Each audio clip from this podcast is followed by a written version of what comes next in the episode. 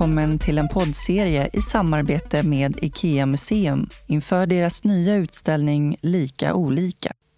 Hur anpassar man sin vardag och omgivning när man varken kan se eller höra? Hur tar man sig fram utan armar och ben? Kan medicinteknik förenkla livet? Och hur skapar vi design som inkluderar alla? Dessa frågeställningar och många fler kommer vi att ta upp i denna poddserie som går under rubriken Lika olika, där vi möter experter på hur det är att leva med andra förutsättningar. För smart design föds när vi ser världen med andras ögon. Jag som intervjuar heter Jasmine Nilsson. Mer information om utställningen hittar ni på ikeamuseum.com och IKEA Museum på Facebook och Instagram. Idag får ni möta Alexander Eriksson. Alexander är utbildad på Arkitekturskolan på KTH och arbetar som arkitekt på Nacka kommun. Mitt i livet drabbades Alexander av en ryggmärgsskada och blev rullstolsburen. För att få ett fungerande hem utifrån sin nya livssituation bestämde han sig för att använda sina arkitektkunskaper och rita sitt hem själv. Här kommer Alexander.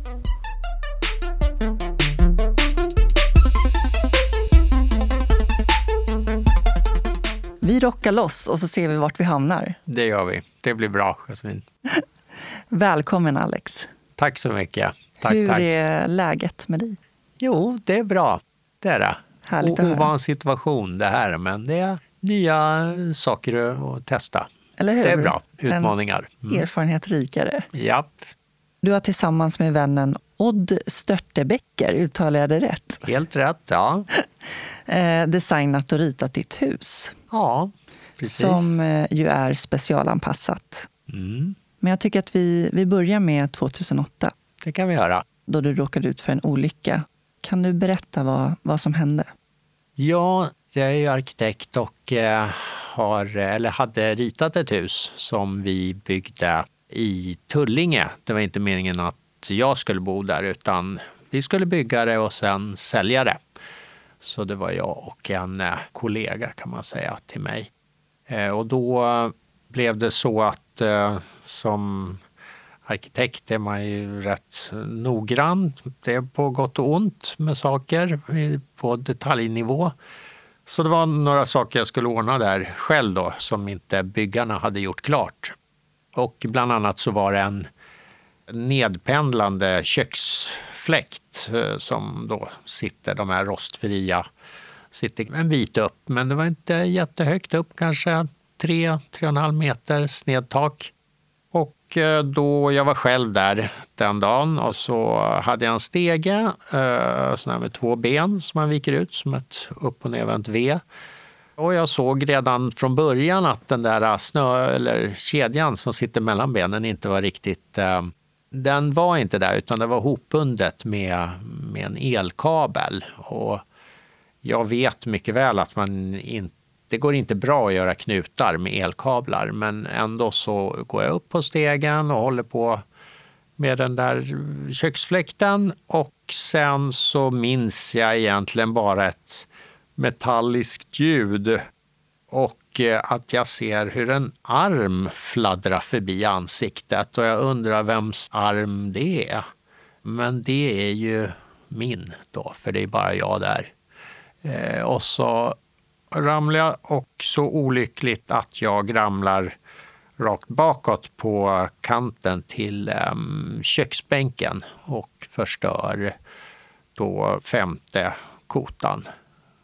Då hamnade jag på golvet men kunde ju inte alls röra mig och var helt medveten eh, hela tiden och förstod att det här var inte bra. Jag vet att eh, balkongdörren står lite på glänt så jag försöker ropa efter hjälp och så. Men det, jag har inte så mycket kraft i lungorna i och med att med förlamningen då som har inträffat. Så i början ropar jag väldigt mycket och sen märker jag att oj, jag kommer inte orka det här, rösten bär inte. Så då får jag mer och mer försöka ropa när, någon, när jag tror att någon går förbi. Vilket eh, tog ett tag, närmare sex timmar låg jag. Sex timmar? Ja, låg jag där. Ja, det måste ha känts som en evighet. Ja, precis. Man hinner fundera rätt mycket på den tiden. Och sen slutar i alla fall med, eller börjar, eller hur jag ska säga, att eh, grannen kommer in och undrar varför vattenspridaren, för jag hade en vattenspridare på, så det hade bildats världens pöl, för vi höll på och sådde gräs på utsidan. Världens eh, sjö, så han, han tyckte nog att det var dags att stänga av den. Sen visade det sig att han var läkare. Men det första när han kommer in, det första jag säger, rör mig inte. Men då säger han bara att ja, men du ligger på borrmaskinen. Så att eh, då, den hade jag under ryggen, det märkte ju inte jag. Så då i alla fall när han kommer så får jag hjälp till sjukhuset. Det är ett mm. ögonblicksverk bara. Du beskrev att du hann tänka mycket. Mm. Eh, kommer du ihåg vad du tänkte? Ja, man får ju dödsångest eh, på något vis. Det får man. Men nej, jag kan inte exakt komma ihåg mer än att det gäller att jag får hjälp så snart som möjligt. Mm. Förstod du vad som hade hänt? Ja, jag förstod nog vad som hade hänt. Det gjorde jag, även om jag... Det man i efterhand har märkt, alla konsekvenser eh, som det för med sig, det hade man ju ingen susning om. På vilket sätt det omkullkastar hela ens eh, tillvaro. Så långt gick inte tankarna och det gjorde de heller inte på, på sjukhuset eh, den första månaden eller två eller tre heller. Eh, sen går det liksom ja, långsamt uppför en kan man säga. Vad var det som hade hänt då med nacken? Jag hade hamnat så olyckligt på kanten av diskbänken så att då krossade det en eh, nackkota som då var femte.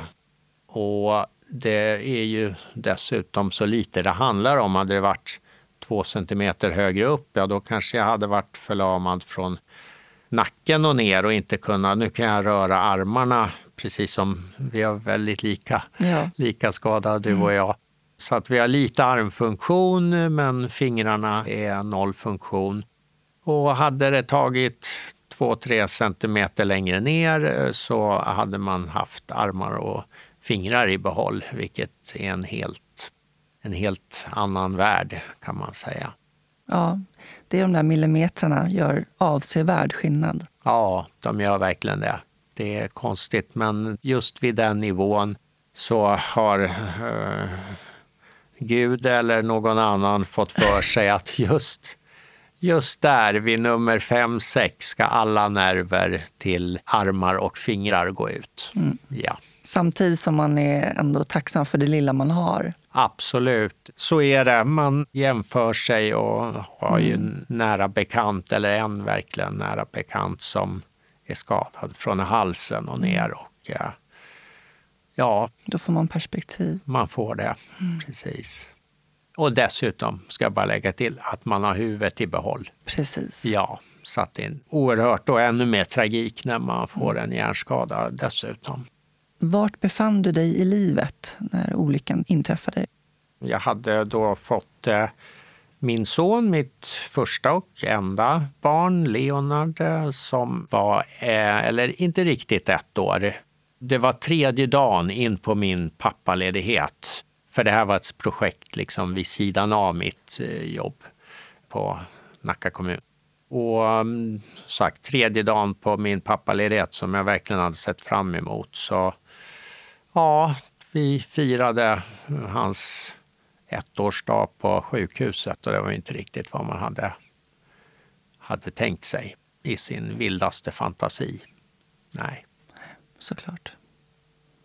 När förstod du hur allvarligt skadad du var? Att det var bestående?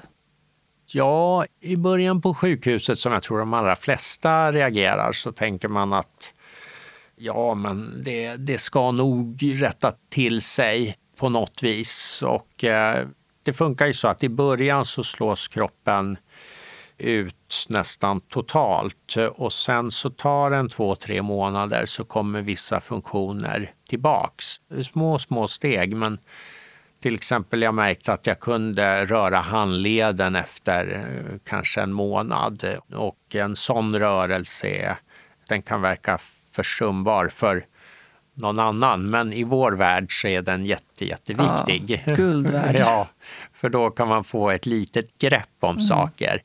Sen så kommer jag ihåg när jag var på sjukhuset jag tänkte att ja, men till tio års man ska väl inte kalla det jubileum, för det har ju något positivt i sig. Men till tio år efter olyckan, då ska väl forskningen ha hunnit en bit. Eller åtminstone till, för jag var 39 då, så att åtminstone till min 50-årsdag tänkte jag, då måste det ju ha hänt någonting. Men eh, nu har jag fyllt 50 och eh, det är fortfarande bara en och annan råtta som kan eh, röra lite på, på benen. Ja, nu är inte B, och det är inte benen som är det allra viktigaste, men ja. fingrarna kommer före benen. Ja. Men, men, i alla fall. Claes Hultling som jag har gjort så mycket för ryggmärgsskadevården eh, som startade Spinalis eh, sagt att det, det, det, är ungefär Forskarna säger alltid att det ligger fem år framåt i tiden eller tio år och det har det gjort nu i, i typ 35 år. Har det, så Alltså steget ja. från råtta till människa är ju ett väldigt stort steg. Ja, det är det, har man insett. Att mm. det, det, är så oerhört eh, komplext. just. Ja. Eh. Jag, jag tänker, alltså för de som inte vet så, så brukar just Claes Hultling också beskriva det som att om man mosar en jordgubbe, alltså man krossar den liksom, så att det blir som flytande vätska och så ska man försöka lappa ihop den cell för cell. Alltså så komplex är en ryggmärg rätt nervände ska kopplas ihop med rätt partner om man säger så. Ja. Så att liksom man inte kopplar ihop foten med, med handen och så vidare. Precis. Så det är väldigt komplicerat. Ja. Jag har precis som du hört just om jordgubben och, och, på något vis den där jordgubben alltså, då får man en verklig reality check mm. och sätta ihop den där mosade grunkan. Ja. Det är en lång process minst sagt för att komma tillbaks till livet igen. Och jag upplever som att de flesta känner att det är när man kommer hem, det är då det, det verkliga arbetet börjar. Definitivt, då är verkligheten rakt upp i ansiktet. Mm. Alla praktikaliteter och det som man ställs inför. Och då kommer vi till det här med boende. När man har blivit rullstolsburen så innebär det för många att man inte kan bo kvar där man bodde innan. Just därför att man måste anpassa. Och hur var det för dig? Hur bodde du? Jo, jag, bo, jag bodde i ett hus byggt på 40-talet någon gång i Segeltorp och eh, där jag hade gjort väldigt mycket. Jag har alltid tyckt om att arbeta praktiskt. Eh, och så har det varit en kombination. Man tycker om att jobba praktiskt.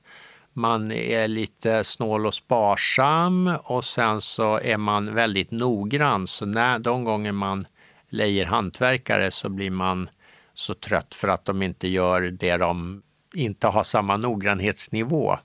Och då brukar den där eh, summan av kardemumman koka ner till att jaha, då gör jag allt själv då. Så jag hade gjort väldigt mycket i det huset, renoverat och så. Men efter skadan då så var det ju inte alls bra. Till att börja med så var det en väldigt brant uppfart som var livsfarlig, delvis vintertid. Och sen så var det två våningar och då anpassade vi då med en hiss, en plattformshiss där man då satte hela rullstolen på en hiss upp för trappan till övervåningen. Men den där hissen blev, till att börja med kunde jag inte komma på den själv utan var tvungen att ha hjälp och sen var den inte helt tillförlitlig så den fick för sig att stanna ibland, bland annat en julafton mitt i och då får man ringa brandkåren och så kommer fyra brandmän och lyfter ner den. Det, Då känner man sig det, inte så stor? Nej, det tar liksom udden av julfirandet också.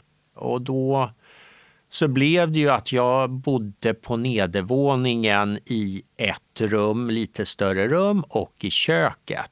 Och jag kunde inte ta mig ut ordentligt i trädgården.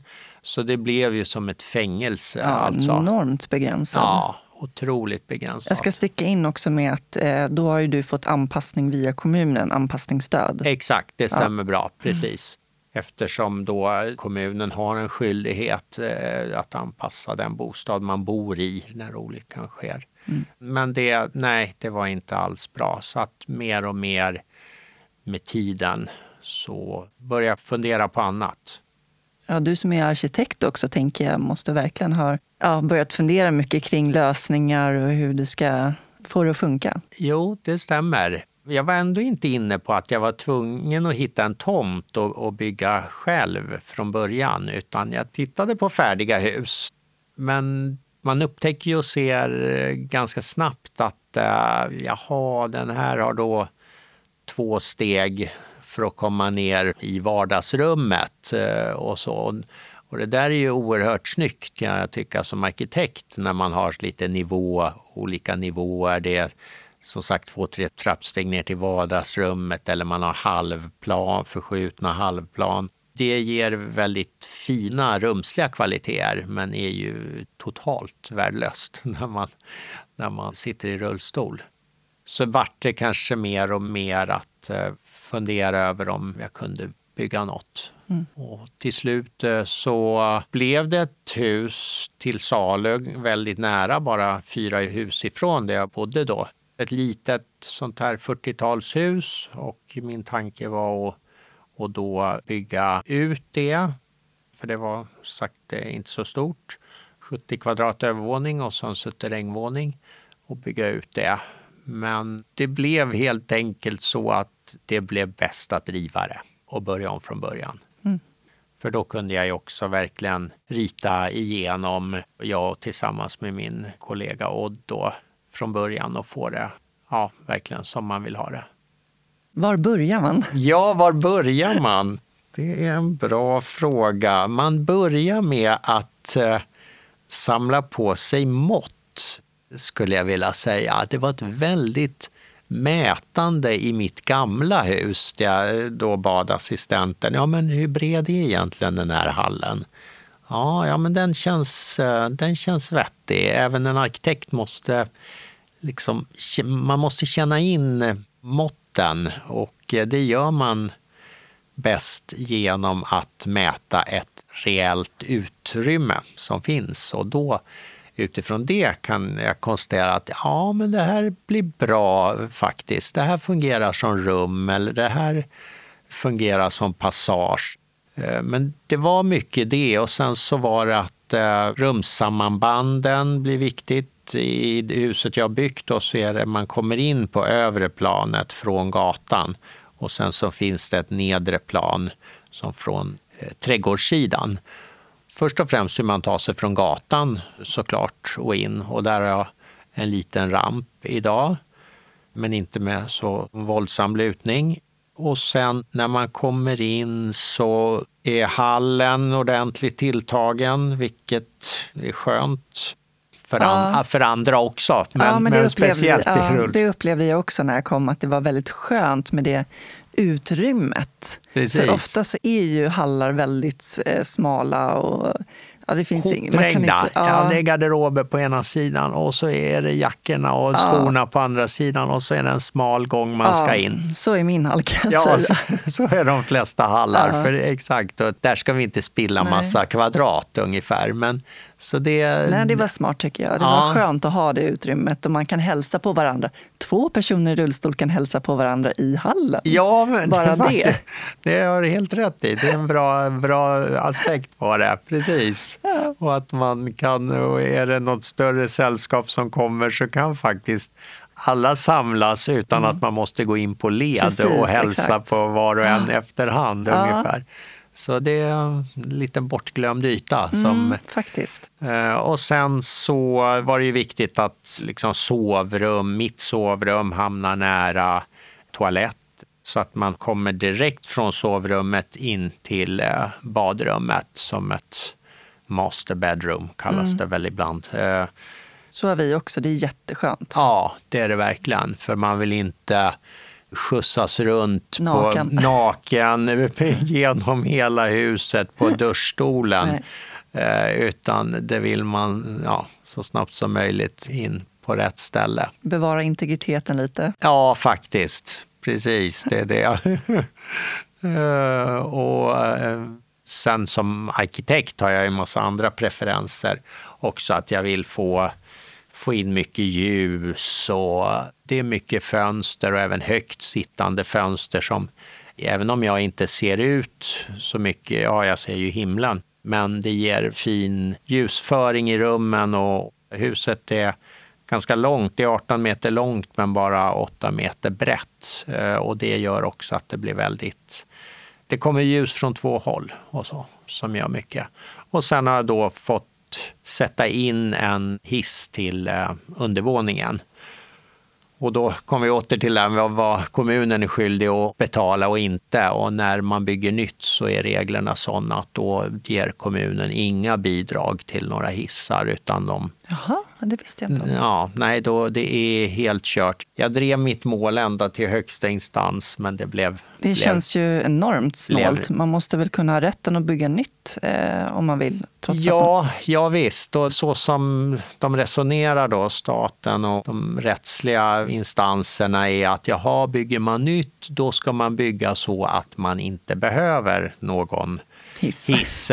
Och det, jag, jag, kan förstå, ja, till viss del, men på andra sätt så det kan bli lite skevt också. För att när det kommer till, som vi var inne på, mitt gamla hus, där finns det inte någon egentligen övre gräns. Kostar det en miljon att anpassa med hissar och, och garageuppfarter så är kommunen skyldig att göra Precis. det. Medan då när man bygger nytt så är det noll kronor. Ja, man kan få för någon dörröppningsautomatik möjligen. Ja, för på ett sätt så tjänar ju de på att du gör ett nytt. Därför att då anpassar du på ett sånt sätt att de inte behöver gå in så mycket.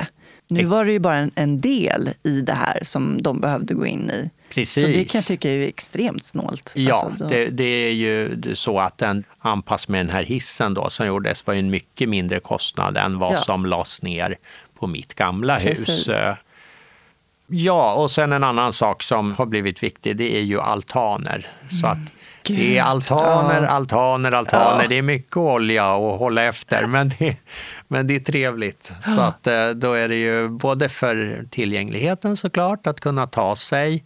Eh, och jag har även en ganska lång ramp på baksidan ner till jag bor vid sjön, Långsjön, Långsjön ja, vilket har höjt livskvaliteten mm. att kunna sitta och titta ut över vattnet när man nu är så mycket hemma som det blir av naturliga skäl. Kan man inte alls resa på samma sätt.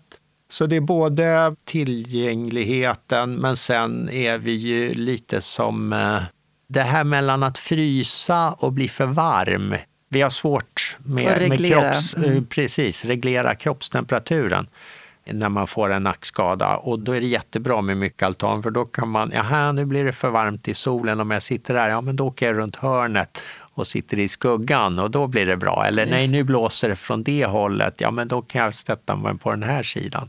Så det är bra att ha altaner, helst runt hela huset. Så, mm. ja. Och det betyder enormt mycket. Och det var så, åh, gud vilken utsikt du har där över ja. sjön. Och ja, jo, den de här är, fantastiska den... träden utanför. Och, ja. ja, jo, det är under, faktiskt underbar utsikt och fågelliv. Och mm. Det är så, vatten kan man titta på fast inget händer men allt händer ja. på något vis. Det ger en, ett, en ro också. Ja. Och som vi pratade om där sist också, att ens hem är ju ens fristad. Ja, det Då är det. blir det ju ännu mer viktigt att det funkar och att man trivs och känner sig i harmoni med sitt hem. Ja, men så är det. Mm. Och på ett helt annat sätt än innan där jag bodde så känner jag att jag, det är roligt om det kommer gamla kamrater som jag fortfarande... Det är några stycken. De har dock blivit färre, tyvärr, efter olyckan, men det är några som är still going strong och duktiga på att hålla kontakten. Så det känns också mycket roligare då att bjuda hem dem och träffas hemma. Även om man såklart tar sig ut på restaurang ibland med. Men det, mm. ja, det är viktigt. Om jag tänker på vintern till exempel, då är det inte så lätt för oss att ta oss ut med snön och allt elände som är. Så att, eh, ja, då vill Nej. man kunna bara ta det lugnt hemma. Och... Absolut. Men um, du har ju många snygga detaljer också. Ja, man är noga med detaljerna mm. och, och grottar in sig på en del saker sådär. En sak som jag var nöd, nödvändigt att ha med var ju en taklift som jag har i sovrummet. De är, ser ju inte roliga ut. Nej, det blir gärna sjukhusstämpel på dem och det vill man inte helst ha hemma och då den firma som landstinget hade upphandlat då, första gången kontaktade de för takliften, då kom det hem en man vars han såg det som sin enda uppgift att eh, här ska det installeras en taklift och den ska fungera. Och då, ja, började vi väl ganska omgående bråka och dividera med varandra huruvida det var viktigt om den såg bra ut eller var diskret och så i designen eller inte. Vi, det märks vi, vi pratade helt förbi varandra. Det var, vi var i två olika världar. Jag bara avbröt och sa att nej, nej, du kan åka hem. Jag fortsätter med min manuella, den här man drar, ja, en lift som går på hjul. Och sen hade jag som tur så att det vart en ny upphandling med en annan firma och eh, då vart det jättebra. ja, det är ju riktigt snyggt. Den är liksom integrerad i eh, tak och garderob. Ja, exakt. Ja. Så att själva den lyftanordningen, motorn och det som går på en travers då, som mm. löper mellan två skenor som är väldigt diskreta, sitter monterad på väggen ja, traversen ser man, men motorn är liksom, har fällt in i garderoben. Mm. Och, och då handlar det också om att ligga före i tanken. Ja, men då, då måste jag ju se till att få fram el också till den här garderoben. Så det gäller att ligga lite före för att kunna få till de där sakerna också. Mm. Så att, det ska inte vara någon sjukhuskänsla överhuvudtaget, utan Nej. det ska kännas som ett hem. Ja, ja verkligen. Jag sticker mm. emellan den. På tal om badrum, så ofta kan det komma på tal då bland byggare att ja, varför är det så dyrt att bygga och allt ska kosta så mycket och bad, det ska vara handikappanpassat och så. Och minimimåtten då på ett badrum för att man faktiskt ska kunna använda det som med rullstol, det är 1,70 gånger 1,90 och det är inte särskilt mycket när man plockar in duschen. Och kanske någon tvättmaskin är väl på gränsen ens att man får plats. Alltså det är inget jättebadrum vi pratar om. Och då är det viktigt att inte tumma eller eh, hålla på och skylla på vissa saker som faktiskt inte är relevanta på det viset. Mm. Utan varje människa kan tycka att det faktiskt är ett bra badrum som är 1,70 gånger 1,90 och då är det lika bra att göra det. För vem som helst kan också på skidsemestern bryta benet och då plötsligt inte kunna ens använda sitt badrum är ju, det är inte bra. Nej. Nej. Nej, för det kan ju hända precis vem som helst, hur som helst, när ja, som helst. Ja, exakt. Det behöver inte bli så, så allvarliga konsekvenser som för dig och mig. Men, men just att man under en period, några månader, ja, hamnar i rullstol för att man har helt enkelt brutit benet eller mm, något. precis. Ja, men sen har du ju massa andra snygga detaljer som till exempel jag noterade runt eh, listerna runt fönstret är ja. i ek. Och det blir så snyggt mot det här vita Ja, jo det stämmer. Det, jag, jag har några saker jag är lite extra stolt över och det är bland annat det som gör att det inte ser ut som någon bara har gått in med en stor hink med vit färg och målat eh, allt i sin väg. Utan att man har vissa saker som som bryter av. Det blir verkligen som tavlor mot den vackra naturen och utsikten. Ja. Det blir verkligen som en tavelram. Ja, roligt du säger. Mm. Jo, men eken där, det, det ja, faktiskt. Träet är ju ett levande material och, mm. och, det ger en värme också. Ett hus eller ett lägenhet så ska ju också kännas varm och välkomnande. Och sen är ganska mycket konst både farfar och pappa är konstnärer och, och jag har hållit på lite också. Och det gör också mycket för atmosfären och, och mm. känslan mm. i ett rum. Ja. Och inbyggda hyllor det stämmer och eh, byggt in tvn i en ja, liten nisch. Snyggt. Även om det är en platt-tv så är den 9 centimeter ja, och det är, li lite snyggt om den ja. går i liv med väggen så att den har fått en egen liten nisch. Men mm. sen kan även jag hamna i situationer där jag, jag har fortfarande inga garderobshandtag i hallen. Utan där får då någon, inte jag, då, böja sig ner och ta tag i underkant. Oerhört opraktiskt. För att där brottas jag med mig själv. Jag har några handtag som funkar för mig att öppna. Men så har jag några andra som jag också har köpt som är snyggare, men de funkar inte så bra för mig att öppna. Och då kommer vi in ja, lite på, på en, en, en, detalj, ja exakt, mm. där det faktiskt ju blir eh, viktigt eh, med även sådana små design mm. och små saker. Mm. Eh, och där kan jag ibland, ja då står jag lite mellan hötapparna. Ska jag ska jag ta det här nu som jag egentligen tycker är snyggare, för man har ju det där estetiska sinnet. Eh, eller ska jag ta det här andra? Så därav ännu inga handtag i hallen, men det kommer nog. Ja. ja. Och sen har ju du fått ställa ut på Liljevalchs också. Det tycker jag är kul. Det är jätteroligt faktiskt. Det är det. Så det var för eh, tre år sedan som jag lyckades komma med. Jag hade sökt några år innan, inte kommit med även sökt efter och inte kommit med.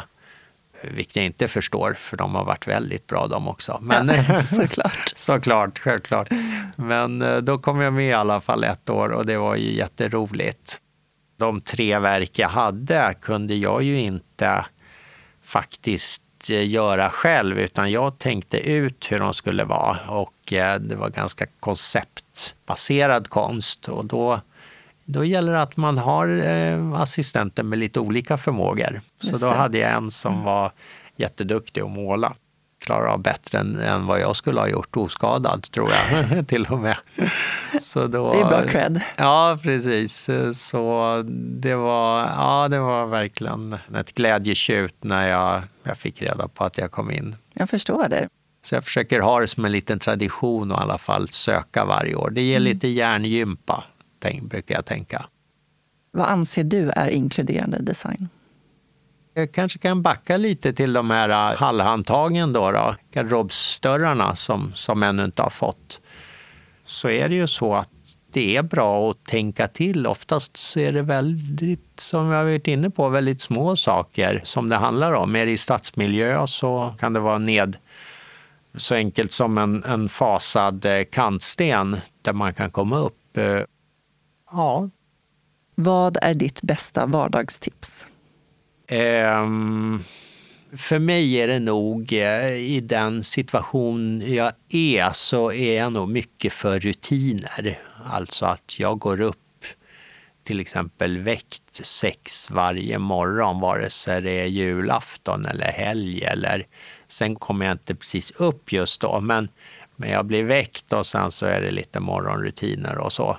Ja, vissa saker vill man ha gjort som nu när man behöver hjälp av assistenter med massa praktiska saker så vill jag ha dem gjord i en exakt bestämd ordning och så. Och jag tror att det är för att det avlastar min hjärna på något sätt. För jag är nog en kontrollmänniska också, har ett kontrollbehov och det, det är bra och dåligt. Mm. Det är en utmaning när man är beroende av, av andra människor att ha ett kontrollbehov? Väldigt utmanande.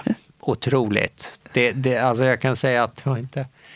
Nu, att ramla från en stege för inte mycket gott med sig. Det är knappt något, men jag har utvecklat ett väldigt tålamod, måste jag säga. Mm. Mm, det känner jag igen. Ja, så är det. Mm, man får kompromissa en del i livet. Det får man göra, precis. Mm. Mer än vad andra behöver. Ja, kanske. absolut. Mm. Vad skulle du inte klara dig utan? Ja, det tråkiga svaret är ju uh, ungefär assistenter. jag måste ju... Ja, men det är så. Det är inte roligt, men samtidigt är det ju ens eh, livlina till ett något sånär normalt liv. Helt enkelt, så är det ju krast. Och att ens kunna bo då i ett hus som jag har ritat. Eh, det skulle ju inte gå annars. Eller min son som nu har hunnit bli 12. Att kunna ha ett umgänge med honom. Och, ja, annars är det väl Leonard som är viktigast. Mm. och så. Ja.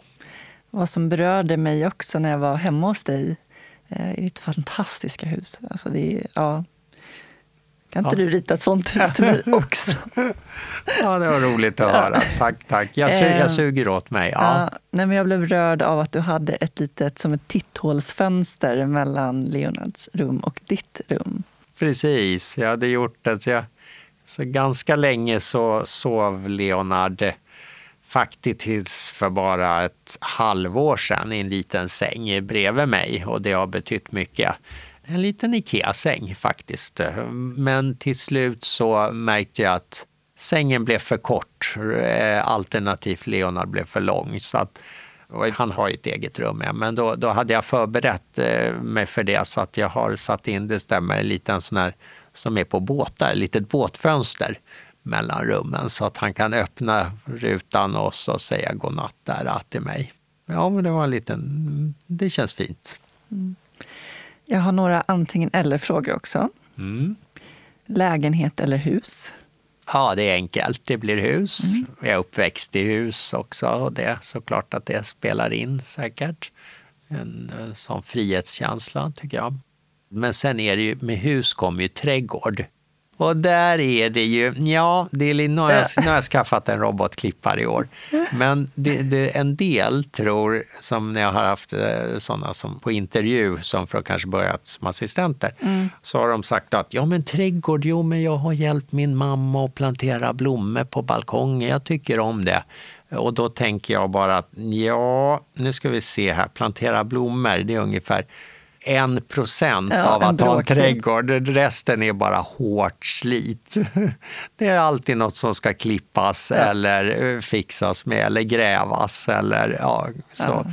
Ja, det, det var det om det. Men det är baksidan med Det hus. är baksidan, mm. japp. Jag förstår det. Ja. Stad eller landsbygd? Då uh, får det nog bli stad där ja, nu bor ju jag, som, som vi har varit inne på, så jag nästan bor som på landet, men i stan. Men ja, jag får säga stan för att det är närmare till olika aktiviteter och transportmöjligheter och sånt. Spartanskt eller bohemiskt? Eh, där är det mer eh, spartanskt. Målningar eller fotografier? Målningar. Lyx eller budget? Oh, men den eh, kombo där, eh, alltså när jag byggde huset så var ju en utmaning. Ekonomin var minst sagt ansträngd kan jag säga under bygget och då kan det ha en viss charm när det är ansträngt för att man måste verkligen lägga sig vinn om att hur ska jag kunna göra det här snyggt med små medel? Eh, och då, då måste man tänka med. Har man obegränsat med resurser så blir det heller inte särskilt Ja, jag vill absolut inte ha några diamantbeströdda guldkranar som ser ut som delfiner eller något som, ja, som finns. Så, utan eh, där är det ju mer spartan, eller enkelt och rent, ren design. Men ehm, ja, en eh, kombo där. Mm. Eller jag skulle nog vilja säga kanske att det ser nog mer ut åt det enklare hållet. Men ibland är det ju så att det enkla kan kosta lika mycket som det som ser eh, dyrt ut också. Men, ja. Målat eller tapet?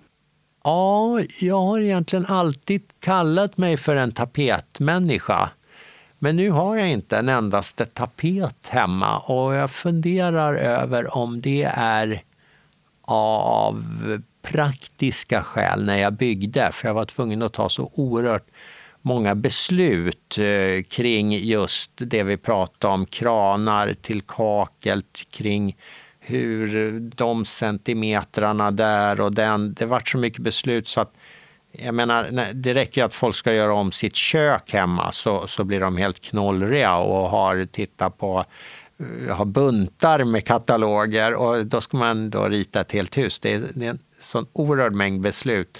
Så att jag tror att jag på vissa, som gäller, vad gäller kaklet då, i badrummen, så, så nej, det blir samma kakel. Jag orkar inte. Det här är en bra platta, den kör vi rakt av. Och så blev väggarna vita. Men jag är förtjust i tapeter. Det, det vart något dubbelt där med. Mm, jag förstår. Trend eller rustikt? Nej, rustikt är jag inte för. för att bli trend. Design eller funktion? Det vi var inne på. Mm, ja, ja, ja, den, ja, du hade sparat den svåraste till sista. det, design eller funktion. Ja, Ja, den är ju jätte, jättesvår eftersom han då som skulle sätta in taklyften bara såg till funktion och vi inte alls gick ihop. Så mm, ja, jag får väl gå på design då. Det finns ju inget rätt eller fel. Nej. Men vi, vi tar det. Ja.